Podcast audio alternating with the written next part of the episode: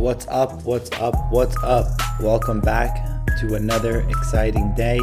Just a friendly reminder that this entire month was dedicated so generously by the Mann Mosseri Gindi family in honor of their mother and grandmother, Yaffa Bat Julia, for a quick, speedily recovery.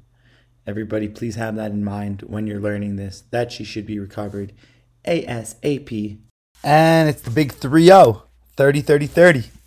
So let's say you want to say Lashon Hara about na- without names, like, oh, I heard someone did this, or blah, blah, blah. Well, if I could figure out who that someone is and it's too obvious, Lashon Hara. What about, like, it really makes a whole group of people look bad. For example, you speak something bad, you're like, this kid from this school did X, Y, and Z. And you didn't say the kid's name. Well, guess what? That entire student body now is generalized in those behaviors. And now it's an even worse form of Lashon Hara. You're speaking about a multitude of people. Let's go on to the ethical aspect. Now that we know when we're not using names, we have to know what the functionality behind it is. The functionality is don't let other people find out bad information about X. Okay, now for real, the ethical part.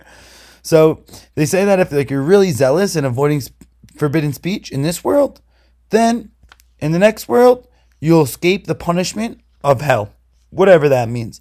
And if you distance yourself from gossip, you'll be demeritus in the world to come and the next world, this world and the next world. And it has a, I have a direct quote from the Torah, from the Bible. Do not eat flesh of an animal that was torn in the field. To the dogs you shall throw it. It's actually, you're allowed to dispose of the meat in other ways. But the Torah says, throw it to the dogs. Why? Because they didn't howl at any Jews on the night when we left Egypt and Exodus. And God doesn't take any creature's reward away. And this is just one we can learn of about our mouth and the power of it, how silence can get even a dog a reward. Let's get our bread today and have a great day.